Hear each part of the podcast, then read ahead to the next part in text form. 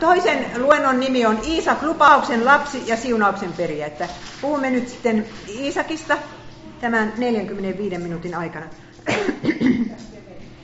ja äh, kuinka ollakaan, Abraham on 100 vuotta ja Saara on 90 vuotta, kun äh, lapsi syntyy. Luku 21 ja 1. Herra piti huolen Saarasta, kuten oli sanonut, ja täytti antamansa lupauksen. Saara tuli raskaaksi ja synnytti Abrahamille hänen vanhoilla päivillään pojan. Ja sille annettiin nimi Iisak. Herra oli käskenytkin antaa sen nimen, mutta Iisak tarkoittaa, hän nauraa. Ja nyt sitten täällä on kaksi merkitystä. Se muistuttaa vanhempia, että ne molemmat naurahtivat, kun ne kuulivat sen lupauksen, mutta toisaalta ne olivat niin onnellisia. Saara sanoi, että, että, että hän, hän on tosi, niin miten onnellinen hän on siitä lapsesta, että senkin takia tuo nimi hän nauraa on hyvä nimi. Ja tästä tuli sitten Saaralle ja Abrahamille, alkoivat ne onnenpäivät. Kun katsotaan, että, että minkälainen se on se neljän kuukauden ikäinen lapsi, sitten se osaa jo kohta istuakin ja, ja ryömiä. Ja sitten ensimmäinen sana, ja, ja kun se sanoo isi tai äiti, siis kyllä oli varmaan juhlaa se, se elämä. Ja, ja molemmat ajattelivat, että mitään näin hyvää ei odota koskaan liian kauan. Ja ehkä ajattelivat, että jos oltaisiin kolmikymppisenä tämä lapsi saatu, niin ei oltaisi näin iloisia osattu ollakaan. Mutta sitten tulee se päivä, jolloin pidetään juhlat ja juhlitaan sitä, että lapsi vierotetaan rinnasta. Siellä aina piettiin suuret juhlat ja kun tämä rinnasta vierotus oli kolme, neljä tai viisi vuotia. Ja kun kerran tuo ää, Ismail oli 13 vuotta vanhempi, niin Ismail oli siis tämmöinen teinipoika, ja sitten sanotaan, että niiden juhlien aikana Ismail ilvehti Iisakille, ja, mutta kun jossain muualla raamatussa sanotaan, että vainosi, niin sehän on kalatalaiskirjassa, vainosi. Et siinä ei ollut pelkkää tämmöistä ilvehtimistä, kun se, siinä, oli jotakin vähän niin kuin vihamielisyyttä. Niin se oli sitten Saaralle viimeinen piste. Ja Saara sanoi Abrahamille, aja pois tuo orjatar poikinen. Hän ei saa periä minun pojan kanssa kuulostaa kovalta puheelta, mutta Herra asettuu Saaran puolelle ja sanoi, että tee niin kuin vaimosi sanoo. Ja Abraham joutui lähettämään tuon rakkaan poikansa, jota varmasti rakasti koko sydämestä. Äiti ja pojan joutu, että ei niillä ollut kuin vesileili ja joku leipä mukana. Ei mitään perintöä. Mutta kun Herra käski, niin Abraham totteli ja, ja siinä oli sitten Abrahamilla jokapäiväinen uskon koulu, että hän uskoo, että Herra pitää niistä huolta, vaikka ne pennittömänä tuolla jossain harhailla. Ja Herra piti huolta. Nehän meni janoon kuolla, niin sitten siitä löytyi lähde ja, ja asettuivat sinne Seirin vuoristoon. Ja, ja Haagar hommas egyptiläisen rouvan pojallensa ja sille syntyi 12 poikaa. Ja, ja, mutta se oli vähän hurja luontoinen, että se oli riidoissa kaikkien kanssa. Että Raamatussa on niin, että Jumala valitsee. Jumala todella valitsee. Ja, ja roomalaiskirja 9.8 Paavali sanoi näin, eivät kaikki ne, jotka lihan puolesta ovat lapsia, ole Jumalan lapsia, vaan lupauksen lapset, ne luetaan siemeneksi. Sillä lupauksen sana oli tämä, minä palaan tulevana vuonna tähän aikaan ja silloin Saaralla on oleva poika. Että Ismail ei, Ismailia ei valittu Jeesuksen esi Vanhassa testamentissa oli aina tehtävä se valinta, koska ei voinut valita kuin yhden ja muut valittiin sitten pois. Mutta tämä muuttui sitten Uudessa testamentissa. No niin, sitten on äh, äh, Ismail karkotettu, perheelämä jatkuu muuten onnellisena, ja sitten kun Iisak on päässyt siihen teini-ikään, niin sitten tulee Abrahamille se viimeinen kiusaus. Saara on tässä vaiheessa 105-vuotias ja Abraham 115. Ja yhtenä yönä äh, Abraham kuulee Herran äänen, ota mukaasi ainoa poikasi Iisak, jota rakastat, lähde Morian maahan ja uhraa hänet siellä polttouhriksi vuorella, jonka minä sinulle osoitan. Siis hirveä sana. Tässä todella Jumala näyttää saatanalta. Ja näyttää siltä, että hän syö sanansa. Iisakista sinä saat itsellesi perilliset, niin nyt se on uhrattava. Ja isän vielä omiin käsiin. Ensin tapettava se poika ja sitten poltettava. Siis onhan tämä ihan hirveä. Ja nykyään hirveästi kysytään sitä, että missä Jumala oli ja onko Jumala hyvä ja onko Jumalalla pimeä puoli. Liekköhän Abraham tätä kysynyt. Mutta kun sanotaan näin, että varhain seuraavana aamuna hän nousi pystyyn, ennen kuin Saara oli herännytkään. Hän nousee, ottaa pari palvelijaa ja polttopuutkin mukaan siltä varalta, että niitä ei siellä ole. Pistetään aasin selkää, lähdetään matkaan kolmen päivän matkalle. Ja sillä matkalla varmaan sitten Abraham miettii syvällisiä, että kun siellä sanotaan, hän nosti katseensa, se varmaan tuijotti maahan koko ajan ja, ja ei, ei ollut hänestä juttu seuraa Iisakille. Iisak ei tiedä, minne tässä mennään. Ja Jumala on kieltänyt ihmisen tappamista. Silloin Noa aikaa hän oli sanonut, muita käskyjä ei ollut vielä, mutta tämä oli. Joka ihmisen veden vuodat, veren vuodattaa, hänen verensä on ihminen vuodattava, tarkoittaa kuolemanrangaistus. Sillä omaksi kuvakseen Jumala teki ihmisen. Ei sitä saa tuhota sitä Jumalan kuvaa. Ja Abraham muistelee, miten hän oli uurissa nähnyt niitä ihmisuhreja ja, ja ajatellut, että Herra on erilainen. Mutta hän oli harjoitellut koko ikäisen Jumalan äänen kuuntelemista. Ja nyt kun hän sen kuuli, niin hän tiesi varmasti, että tämä on Jumala. Hän puhuu mulle käsittämättömiä sanoja, mutta Jumala se on, ja häntä minä tottelen. Minä luulen, että meidän elämämme tulee kaikille joskus se, se päivä, jolloin me ei tajuta, että miten Jumala voi toimia noin. Onko tuo rakkauden Jumala? Mutta kun se kerran raamatussa sanotaan, että hän on rakkauden Jumala, ja hän toimii meitä kohtaan rakkaudesta, vaikka se ei näyttä siltä, että hän vihaa meitä, niin, niin ei auta kuin riippua siinä, siinä sanassa. Saara, Saaraa ei herätetty ja hänelle ei sanottu, että nyt tässä lähdetään poikaa uhraamaan. Ei, tätä ei sanota raamatussa, mutta minä olen ihan varma, että Abraham ei sanonut sitä Saaralle. Saaran uskonkoulu alkoi siitä, kun hän aamulla herää eikä tiedä, missä ne ovat. Ja hirveä hätä, että minkä, minkä takia hänelle ei ole sanottu, minne ne menivät, mitä siellä tapahtuu. Ja Abrahamille, Abraham niin kuin kantaa sen vastuun perheen päänä. Että silloin kun hän tietää, että Saara ei pysty tätä ratkaisemaan, niin hän ratkaisee sen. Kulkee sen kolmen päivän hirvittävän matkan. Joka askeleella ajattelee, että miten minä voin tuon pojan tappaa. Ja mitenkä Herra pystyy toteuttamaan lupauksensa, että Iisakista sinä saat itsellesi jälkeläistä. Ja Luther, joka on kirjoittanut viisi näin paksua kirjaa tuosta ensimmäisestä Mooseksen kirjasta, tai ei kirjoittanut luennoa ja joku toinen kirjoitti sen, niin hän sanoo niin, että, että Abraham ajatteli, että Jumala herättää sen Iisakin, mutta siihen saattaa mennä tuhat vuotta vaikka. Hän ei koskaan ehkä näe enää sitä poikaa, mutta kyllä se jotenkin siitä Iisakista nyt saa hänen jälkeläistä kuitenkin. Ja näin Herra vie tuhkatkin pesästä vanhalta mieheltä. Me kaikki ajatellaan niin, että toivotaan semmoista rauhallista vanhuutta, eikö toivotakin? Voi kun ne suurimmat surut olisi nyt jo ohi. Ei se kyllä patriarkkojen kohdalla siitä näytä. Vielä viedään tuhkatkin pesästä. Ja sitten kun tullaan vuoren juurelle, niin Abraham jättää Aasia palvelijat siihen ja lupaa, että me palataan pojan kanssa. Ja sitten luku 22 ja 4. Abraham otti polttouhripuut ja antoi ne Iisakin kannettavaksi. Hän otti itse tulen ja veitsen ja sitten he jatkoivat yhdessä matkaa. Iisakilla on puut selässä, Abrahamilla on tuli ja veitsi. Ja kiivetään sitä vuorta ylös. Ja usko, niin, ja kun kaikki muu ihmiseltä viedään, niin sitten jää jäljelle se ylösnousemus. Eihän me ihmiset anneta arvoa ylösnousemukselle eikä uudelle taivaalle ja uudelle maalle niin kauan kuin me ollaan täällä onnellisia.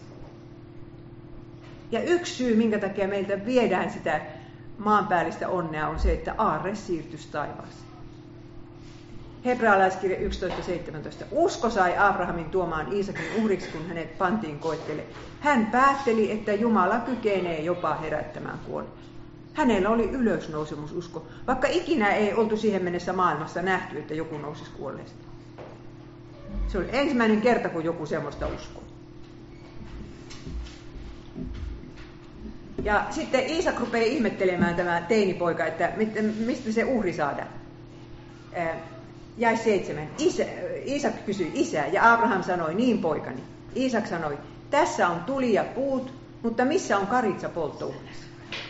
Abraham vastasi, Jumala katsoo kyllä itselleen karitsan polttouhriksi poikani. Abraham ei halua sanoa sille pojalle vielä, että sinä oot se uhri. Mutta hän sanoi, että Jumala katsoo karitsan. Ja tämä on mahtava profeetia. Ja se täyttyy siinä, kun Johannes kastaja osoittaa sormella Jeesusta ja sanoo, että katso Jumalan karitsa, joka ottaa pois maailman Jumala katsoo. Ja tota, jotkut sanoivat, että tuo hebrean lauseen voisi lukea, että poikansa. Jumala katsoo itse, itselleen karitsan polttouhriksi poikansa. Että sen voisi niinkin lukea. Minä en tiedä, kun minä en ole niin hyvä hebreassa. Ja uskokaa tai elkää, se, se mäki, jolle Iisak kaltaa polttopuita, on sama mäki, jota, jonnekka Jeesus kantoi risti. Koska se oli Moorian vuori, ja sitten kerrotaan aikakirjoissa, miten Salomo rakensi sille vuorelle temppeli. Ja temppeli ja Kolkata on oikeastaan samaa vuorta, mutta siihen tuli jotain pientä laaksoa väliin, kun Salomo rakensi temppeliä, niin se otti sitä kiveä sieltä pois. Mutta oikeasti se oli niin kuin sama mäki. Sama mäki.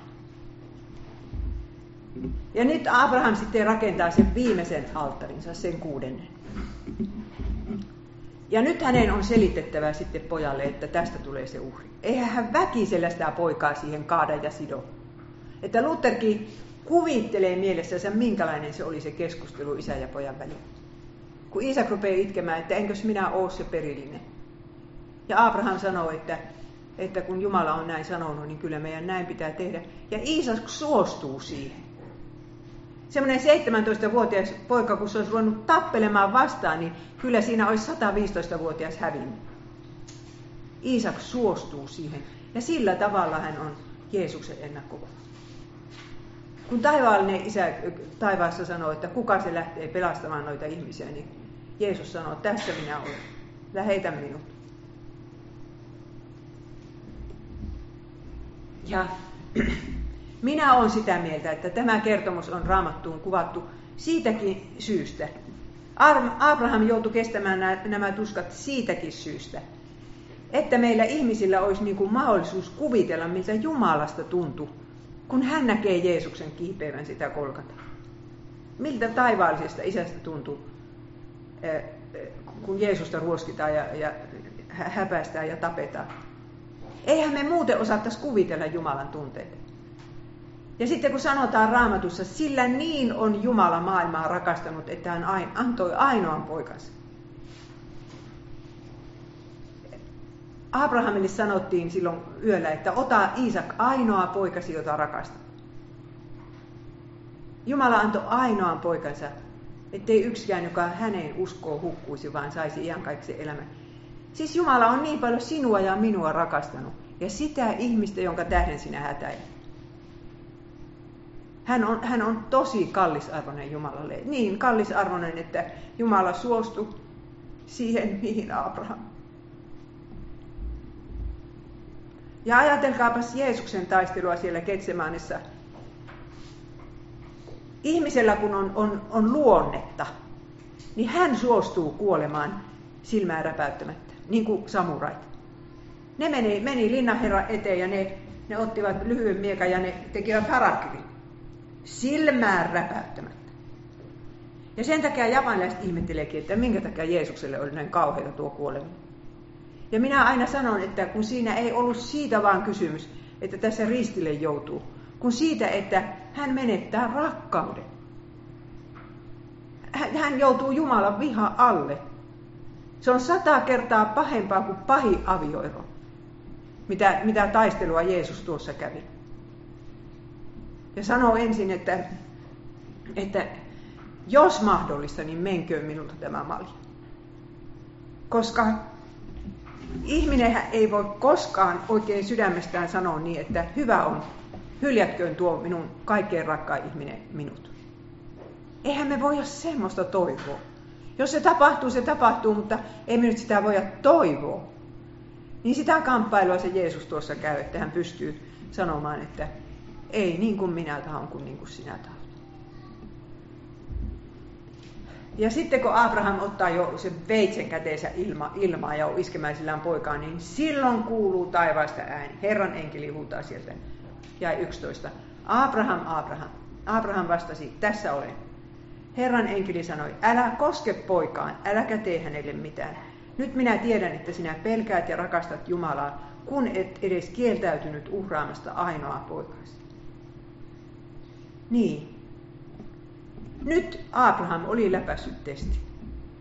Hän oli osoittanut sen, että Jumala on hänelle tärkein. Hän rakastaa Jumalaa kaikesta sydämestään, sielustaan ja voimastaan. Ja Iisak tulee vasta sen jälkeen. Ja miten vaikeaa tämä onkaan meille ihmisille. Ja kuitenkin Jumala haluaisi, että me rakastetaan häntä enemmän kuin lapsiamme. Jos me rakastamme lapsiamme enemmän kuin Jumalaa, niin silloin me sidomme ne lapset itseen. Ja silloin meillä on aivan hirvittävää hätää niistä joka hetki, mitä niille kuuluu ja miten niille käy. Ja, ja se, oli, se oli Abrahamille oikeastaan niin kuin psykologisestikin jotenkin semmoinen tärkeä ja vapauttava kokemus, että hän pystyi luopumaan tuosta lapsesta, joka oli hänelle niin tärkeä. Ja jättämään sen Jumalan käsi, vaikka sitten olisi pitänyt kuolla. No, jos me ei läpäistä sitä testiä, minkä Abraham läpäisi, niin voidaan lukea tämä raamatun lause niin, että nyt minä tiedän, että Jumala rakastaa minua, kun hän kerran oli tuommoiseen uhriin valmis. Ja sitten Herra jatkaa jakeessa 16. Sen tähden, että tämän teit eikä kieltäytynyt, kieltänyt minulta ainokasta poikaisi, minä runsaasti siunaan sinua. Ja sinun siemenessäsi tulevat siunatuksi kaikki kansikonnat maan päälle. Tarkoittaa sitä, että Jumala tässä vahvistaa, että Jeesus syntyy, vapahtaja syntyy Abrahamin perheestä. Abraham saa olla sen siunauksen tuoja maailmassa. Ei mene elämä hukkaan. Ja, mutta semmoinen ihminen, joka pystyy ratkaisemaan Jumalan tahdon mukaisesti, niin kyllä hänen elämässään on erityinen siunaus. Että ne ihmiset, jotka, jotka niin kuin, ne kristitytkin, onhan paljon kristittyjä, jotka sitten loppujen lopuksi valitsee sen oman onnen. Että jos on semmoinen kauhean ristiriitatilanne, niin valitsee sen oma onnen, eikä, eikä sitä Jumalan sanaa. No voi sitten sitkuttaa kyllä kristittynä, mutta mutta ei ole semmoinen siunauksen väline enää. Että onhan paljon pappejakin, jotka tekevät tämän kauhean ratkaisun. Valitsevat oma onnensa. Että se, se olisi niin suuri asia Suomen kirkollekin, kun olisi paljon työntekijöitä, jotka valitsevat sen, sen Jumalan sanan, maksopa sen mitä tahansa. Ja niin. Ja sitten kun Abraham oli sanonut, että Jumala katsoo kyllä itselleen karitsan polttouhriksi poikani, niin siinä kävi niin, että hän huomaa, että läheiseen pensaaseen on sarvistaan takertunut oinas. Juoksemallahan sitä ei olisi kiinni saatu, mutta kun se on sarvistaan siinä, niin Abraham ottaa sen kiinni ja, ja uhraa sen Iisakin sijasta. Ja tässä kohtaa raamatussa käytetään ensimmäisen kerran sitä sanontaa, että jonkun sijasta, jonkun sijainen. Tämä, tämä lammas kuoli, ettei Iisakin tarvitsisi kuolla. Ja tämäkin on mahtava profeetia Jeesuksesta. Jeesus kuoli ja, ja kärsi sen helvetin rangaistuksen, ettei meidän tarvitsisi sitä iankaikkisesti kärsiä. Että hän oli meidän sijaisemme. Ja Jumala ei anna syntejä anteeksi pelkkää kiltteyttä. Kun hän antaa ne sen takia anteeksi, että joku toinen on kärsinyt sen rangaistuksen. Ja jollain tavalla Abraham ehkä tämän tajus, tämän prosessin kautta.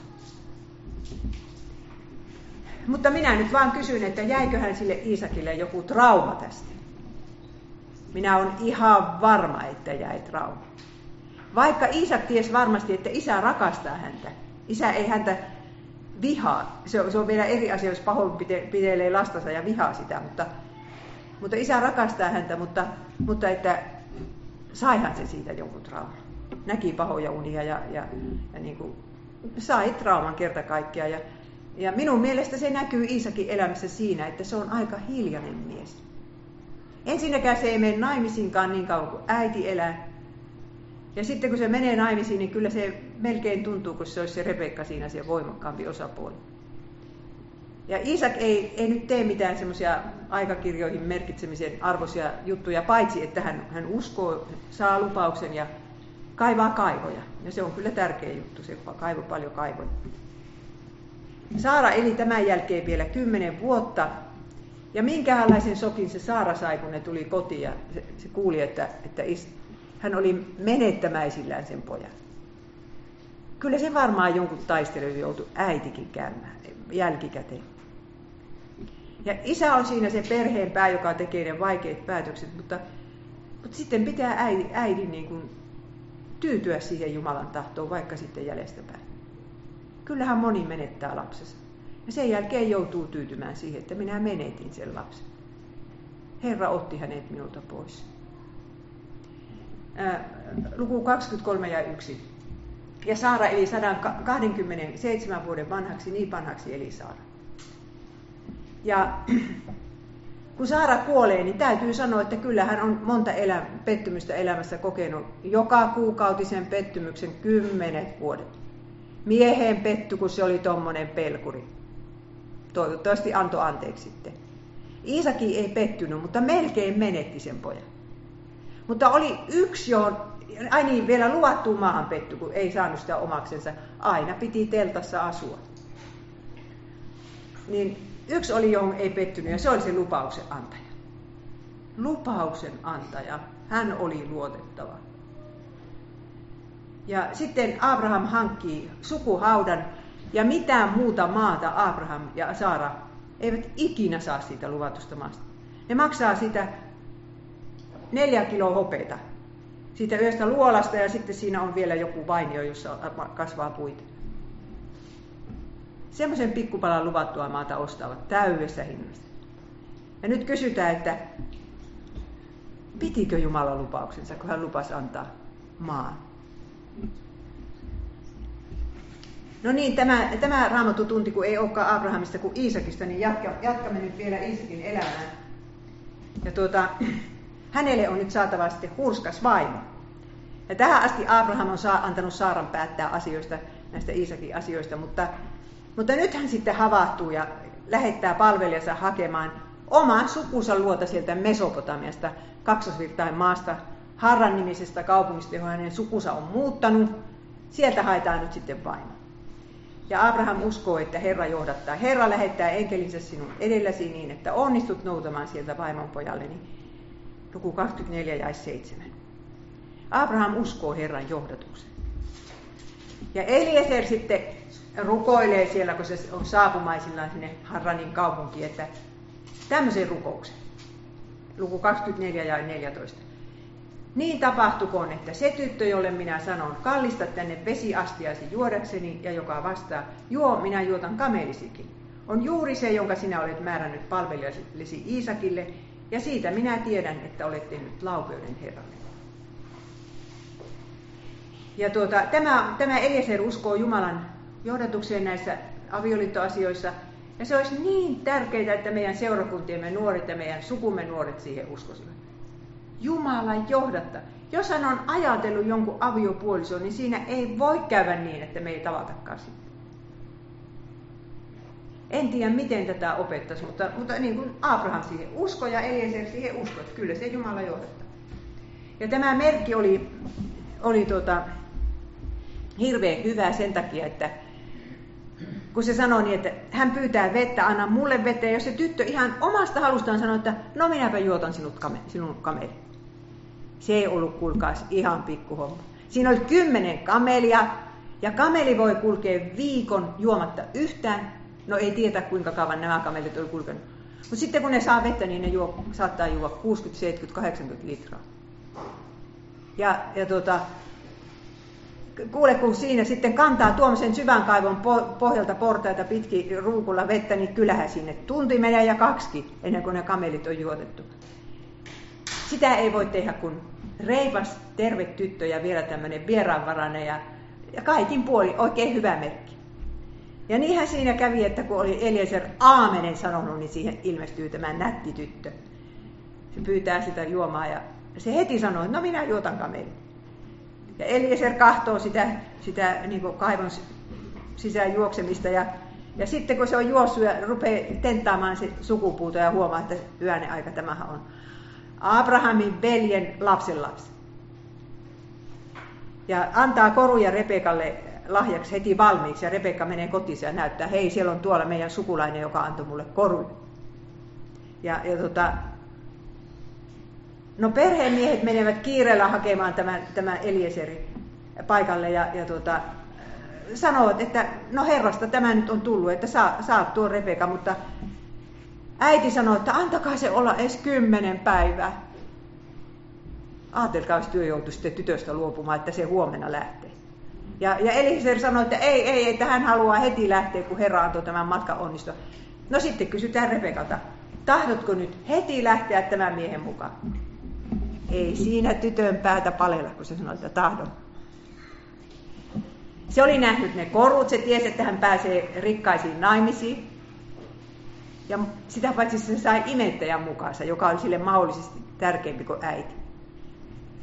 Ja, ja niin sitä sitten lähetään ja, ja tuota, heitetään ikuiset hyvästit isälle ja äitille. Minä olen muutaman kerran heittänyt isälle ja äitille hyvästit, kun Japaniin läksin ja minun isä oli sairaaloinen, niin minä joka kerran ajattelin, minä en näe sitä ikinä enää. Se oli ihan kauheata. En minä ymmärrä, kuinka joku voi tuolla alle 20 lähteä ja heittää, mutta niin se nyt teki. Ja tuota, Rebekkakin luotti Jumalan johdatukseen. Ja sitten kerrotaan, että Iisak siellä tähyili Lahairoin kaivolla, se jo ties odottaa niitä, se jo tähyili, että milloin ne tulee, ja sitten se näkee siellä sen karavaan. Ja luku 24 ja 64. Kun Rebekka näki Iisakin kaukaisin, hän pudottautui kamelinsa selästä, otti huivin ja peitti kasvonsa. Iisak vei Rebekan äitinsä Saaran telttaan ja otti hänet vaimokseen. Iisak rakasti häntä ja sai lohdun äitinsä kuoleman tuottamaan surun. Häät siinä tietysti pidettiin, ei sitä nyt tuolla tavalla muuten vaan ruvettu yhdessä asumaan, että tässä ei, otti hänet vaimoksen, tarkoittaa, että häät pidettiin. Ja, ja tuota, tämä hiljainen Iisak sai nyt sitten tämmöisen ihanan reippaan vaimo itsellensä. Ja rakastivat toisiansa ja tiesivät siis, että tämä liitto on tehty taivaassa. Se nyt on niin selvä asia, että Jumala oli ne johdattanut yhteen. Ja loppuuko tämä kertomus sitten, että he elivät onnellisena elämänsä loppuun asti? Ei se pääty niin. Ongelmia oli kaksi. Lapsettomuus 20 vuotta ovat naimisissa ja lasta ei synny. Ja Iisakillekin luvataan, että, että sinun jälkeläisistäsi tulee siunaus kaikille maailman kansoille ja lasta ei vaan synny. Minkä takia Jumala pihtaa sen lapsen kanssa just, just siinä tapauksessa, kun on joku lupaus annettu? Sen takia, että hän haluaa opettaa meitä uskomaan sanansa ja odottamaan. Odottaminen on tässä elämässä niin tärkeä asia. Ja sitten kun se saadaan se, mitä on pyydetty, niin sitten tiedetään, keltä se tuli. No niin, ja toinen oli sitten se Iisakin trauma, että kyllä se varmaan jollain lailla siinä avioliitossa tuli esille, että, että Rebekka saattoi hermostuttaa se, se Iisakin, jotenkin tämmöinen vetäytyminen ja tämmöinen. No sitten kuolee Abraham. Luku 25 ja 8. Uskon isä, ai niin, Siis Abraham kuoli rauhallisen vanhuuden jälkeen korkeassa iässä ja elämästä kyllänsä saaneena ja hänet otettiin isiensä luo.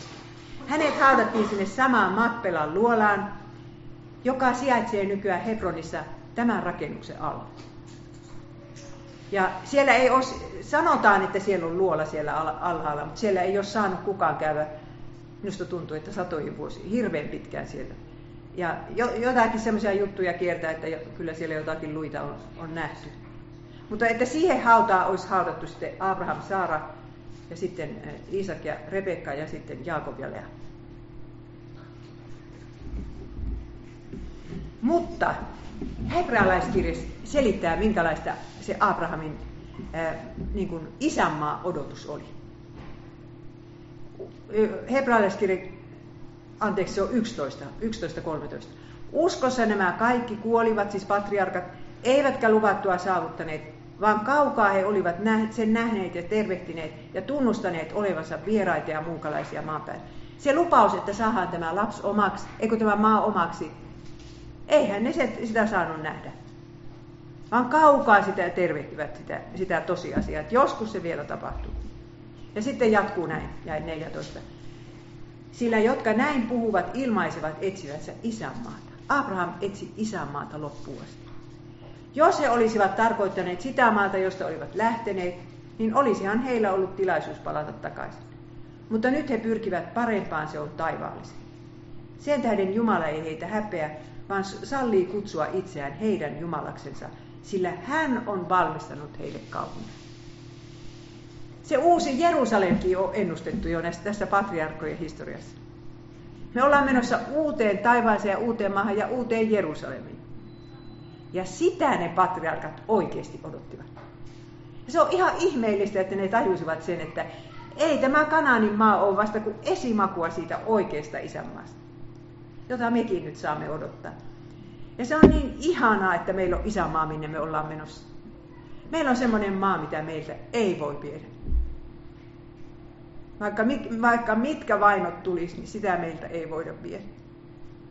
Että voi niitä raukkoja, joiden koko elämä on tässä maassa. Ja se loppuu sitten, kun kuollaan. Ja jonka kaikki onni on täällä.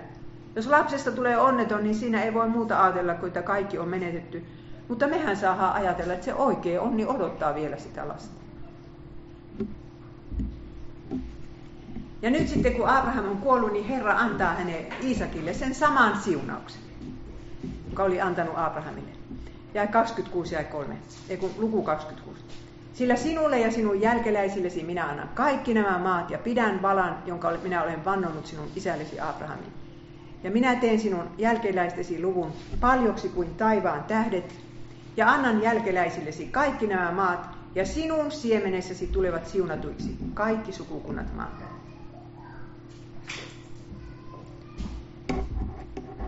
No niin, 20 vuotta ollaan oltu lapsettomia, sitten kerrotaan ja luussa 25.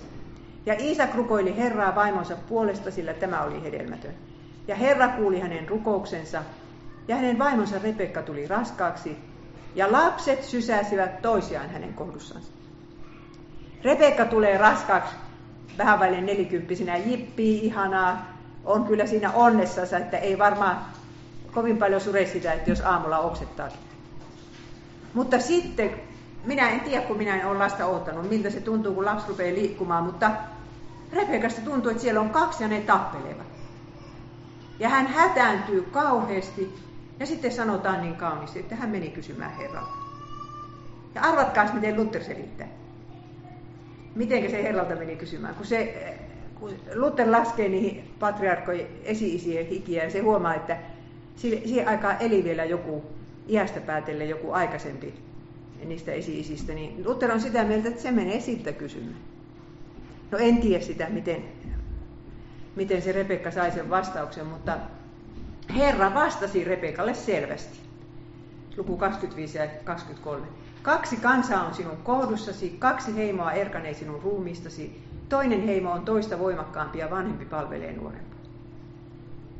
Siellä on kaksi heimoa ja se, se, nuoremmasta tulee se vahvempi. Ja tästä tulee Rebekalle pakkomieli. Siitä tulee todella pakkomieli. Ja se perhe ja se, se avioliitto, joka oli taivaassa tehty, niin nyt siihen tulee tämmöinen särö. Ja 28. Iisak rakasti enemmän Eesauta, sillä hän söi mielellänsä metsän riistaa, mutta Rebekka rakasti enemmän Jaakobia. Jaakob oli enemmän kotona. Esau sitten oli tämmöinen metsämies.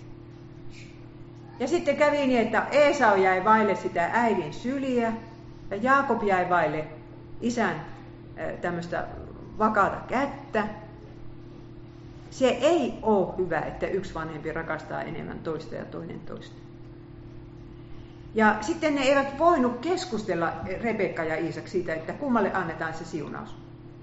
Äh, kun Iisak oli sitä mieltä, että se annetaan vanhemmalle piste.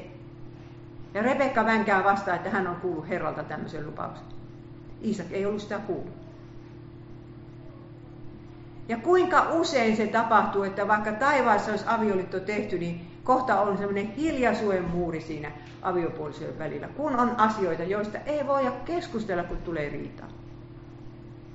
Ja sitä varten on avioliittoleirit olemassa, että sitä opetellaan sitä keskustelua. Ja yhtenä päivänä tuo Esau, onneton, myy sen esikoisoikeutensa papukeitosta veljellensä. Hän tulee nälkäisenä metsältä ja, ja kun siinä kerran Jaakobilla on papukeitto, hän osaa ruokaakin laittaa, niin, tuota, niin hän myy sen. Ja sitten Raamattu sanoo, näin halpana Esau piti esikoisuutta. Mutta Jaakob oli siitä väärässä, että se niin kuin vonkasi ja vahtasi koko ajan, että miten mä saisin sen esikoisuuden. Eikä luottanut siihen Herran, Herra toimii, kun se on kerran luvannut. Jaakob oli kiero. Ja hänen nimensä hän tarkoittaa, että hän pettää. Pettäjä.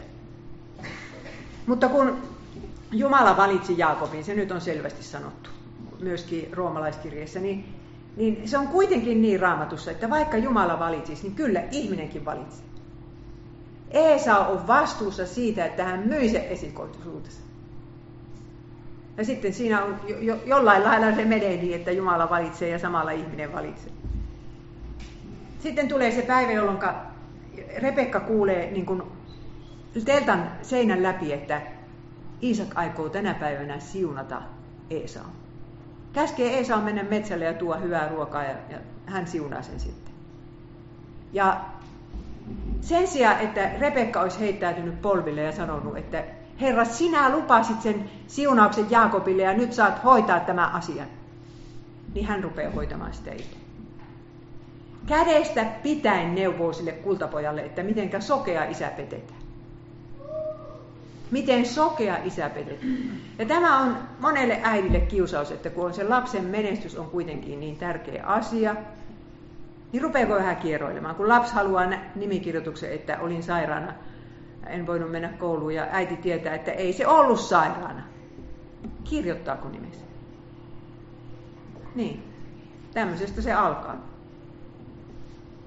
Ja tuota, te, te osaatte tämän kertomuksen ulkoa, minun ei tarvitse sitä kertoa, mutta, mutta niin siinä kävi, että Jaakob petti sokean isänsä ja valehteli moneen kertaan. Minähän, tämä olisi tosi vaikea juttu uskoa muuten, mutta siis Eesa on niin erottanut niitä äänestä, vaikka se sanokin, että, että tuota, ääni on Jaakobin ääni, mutta kädet ovat Eesaun kädet. Mutta kun minulla ja minun seuraavalla siskolla on niin samanlainen ääni että puhelimessa ei erota meidän sukulaisetkaan. Kerran minä menin niille kylään, niin se luuli se aviomies, että vaimohan se sieltä tuli. Ja äiti, menee äidin luo, niin äiti on eteisessä huua, että terve äiti, niin äiti kysyy, että mainisko se on vai Kaija? että niillä oli varmaan hirveän samanlainen ääni. Ei, ei kuitenkaan niin täsmälleen samanlainen, että, mutta, mutta niin, kuin, niin siinä kävi, että se Isak sitten seura, äh, siunasi tuon Jaakobin.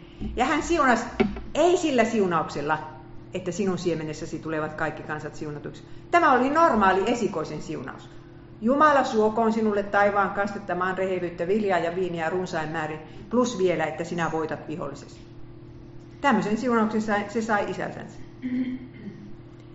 Ja, ja tuota, sitten kun tulee Esau kotiin ja tajuaa, että häntä on petetty, niin silloin se päättää, että kunhan isästä aika jättää, minä tapaan tuon veli. Rakkaat ystävät, kuulostaako tämä nyt joltain uskovaiselta perheeltä tai joltain siunatulta perheeltä? Ja tämä on kuitenkin se raamatun siunatuin perhe. No en tiedä, onhan siellä Uudessa testamentissa ihania perheitä, mutta, mutta sitten tulee jo Rebekallekin hätä. Siihen asti Rebekka on ollut se pakkomiele, että Jaakobille siunaus, Jaakobille siunaus, muuta hän ei ole ajatellut.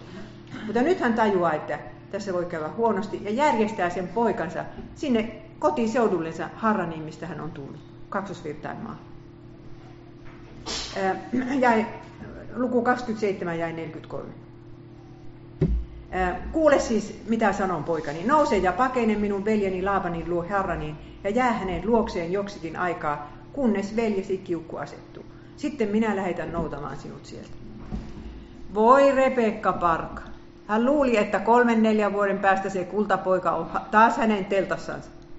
Mutta ei siinä niin käynytkään. Jaakob oli 20 vuotta Mesopotamiassa ja kun hän tuli takaisin, oli äiti kuollut.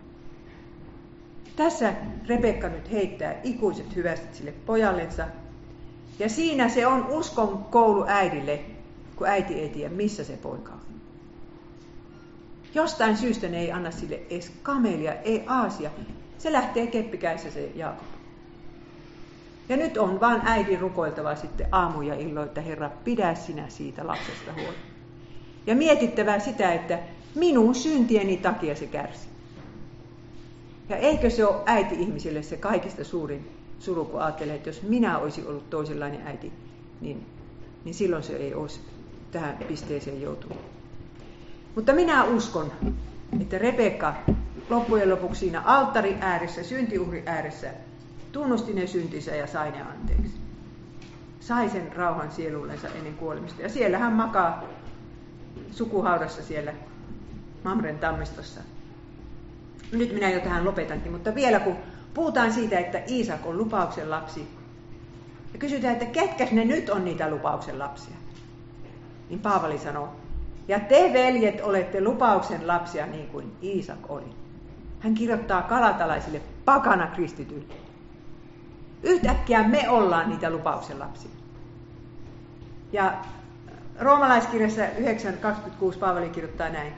Ja, ja on tapahtuva, että siinä paikassa, jossa heille on sanottu, te ette ole minun kansani, siinä heitä kutsutaan elävän Jumalan lapsiksi. Ja tämä pätee nyt Eesauhun. Että Jumalan valinta on semmoinen kuin, kuin tuommoinen tiimalasin. Että ensin se kaventuu, kaventuu, kaventuu, kaventuu. Ja sitten tulee Kristus ja risti ja kaste. Ja siinä sitten valitaan kaikki, jotka uskoo Jeesukseen ympäri koko maailman. Ja nyt sitten Eesaun jälkeläiset on ihan samalla viivalla kuin Iisak. Että, että ne, jotka uskoo ja kastetaan, niin, niin ne, ne on sitten niitä valittuja, lupauksen lapsia. Ja tämän, voit ajatella omasta lapsestasi, jos hän on, hänet on kastettu, että siinä on yksi lupauksen lapsi. Kaikki Jumalan lupaukset kuuluvat hänelle. No niin, nyt me äh, hiljennymme vielä rukoukseen ja sitten me lopetamme. Kiitämme Jeesus siitä, että saamme olla samanlaisia lupauksen lapsia kuin tuo Iisak oli. Ja, ja että kaikki se hyvä, mitä, mitä sinä olet raamatussa luvannut, kuuluu meille. Kuuluu myöskin meidän lapsillemme, jos heidät kerran on kastettu.